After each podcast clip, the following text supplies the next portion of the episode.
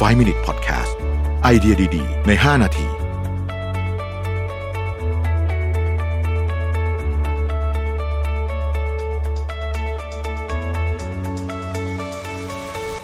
สวัสดีครับ 5 minutes 99 problems นะครับ คำถามวันนี้คือรู้สึกว่า cash flow เนี่ยเริ่มมีปัญหานะครับ จะขายคอนโดดีไหม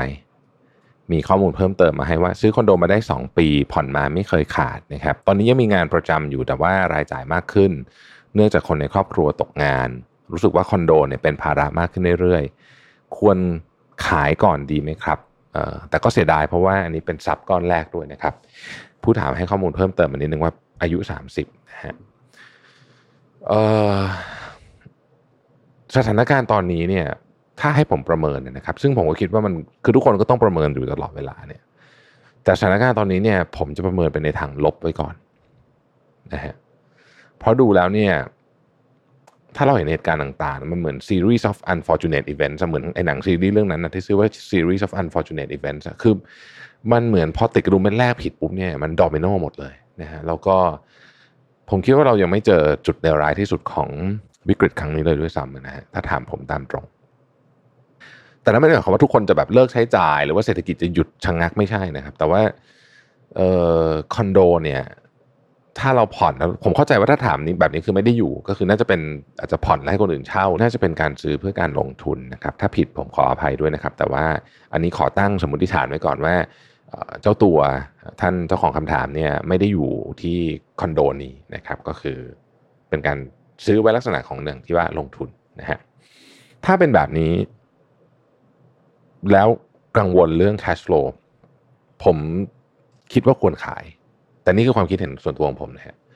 ผมรู้สึกว่าเวลานี้เนี่ย cash flow คือเรื่องที่สำคัญที่สุด เราจะรอดไม่รอดจากไอ้วิกฤตครั้งนี้หมายถึงว่าในฐานะปัจเจก และในฐานะองค์กรเนี่ย คือคีย์มันคือ cash flow นะฮะเพราะว่าวันที่มันกลับมาเนี่ยทุกอย่างมันจะกลับมาแบบเร็วมากเลยฮะนี่เราดูจากประเทศอื่น ประเทศอื่นเวลากลับมาเนี่ยโอ้โหกำลังซื้อนี่คือมาแบบโหลานมาก แต่เราต้องอยู่ถึงวันนั้นให้ได้นะฮะคือถ้าเราอยู่ถึงวันนั้นได้แบบไม่บาดเจ็บมากนักเนี่ย กลับมาเราก็สามารถกลับมาซื้อคอนโดได้อีกครับผมคิดผมคิดอย่างนั้นนะผมคิดอย่างนั้นนะฮะเออแล้วผมรู้สึกว่าถ้ามันลากยาวไปหน่อยเนี่ย บางทีเราอาจจะไม่คุ้มกับการเสียสุขภาพจิตของเรา ที่เราจะต้องกังวลเรื่องนี้นะครับ แล้วก็ถ้าโชคร้ายจริง ๆ อะไรเกิดขึ้นกับกระแสเงินสดของเราที่เป็นกระแสเงินสดหลักเนี่ย เช่นรายได้จากการทำงานต่างนานาพวกนี้เนี่ย โอ้อันนี้มันจะหนักเลยนะฮะเพราะฉะนั้นเนี่ยในเวลาที่เรายังพอมีทางเลือกอยู่ตอนเนี้ย ผมว่าลองดูออปชันนี้ก็ไม่เลวนะฮะสิ่งหนึ่งที่ผมเคยฟังต้องบอกว่าแล้วเคยอ่านหนังสือเกี่ยวกับเรื่องการบริหารจัดการเงิน finance ส่วนบุคคลที่ผมชอบมากก็คือมุมหนึ่งเขาบอกว่า หลายคนรู้สึกว่าการขายของพวกนี้เนี่ยมันเป็นการเหมือนกับการแพ้นะฮะซึ่งเขาบอกมันไม่ใช่นะมันคือการบริหารจัดการตามสถานการณ์จริงต่างหากนะครับเพราะฉะนั้นไม่ต้องรู้สึกว่าผมเข้าใจนะครับว่า ซื้ออสังหาริมทรัพย์เป็น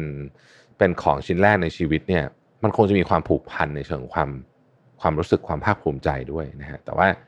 ผมคิดว่ามันไม่ไม่ใช่การแพ้หรืออะไร คือมันสถานการณ์มันมันมันต้องถูกจัดการแบบนี้ เมื่อวันไหนเราพร้อมเราก็กลับมาซื้อใหม่ก็ได้ ไม่ได้มีปัญหาอะไรนะครับ ก็หวังว่าจะเป็นประโยชน์ ผมคิดว่าเจ้าของคำถามท่านเนี้ยคงมีคำตอบในใจอยู่แล้วล่ะว่าอยากจะขายหรือไม่ขายนะครับ อย่างที่บอกว่าถ้าเราไม่ไหวจริงผมว่าก็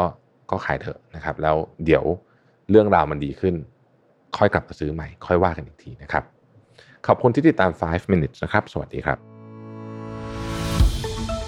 5 Minute Podcast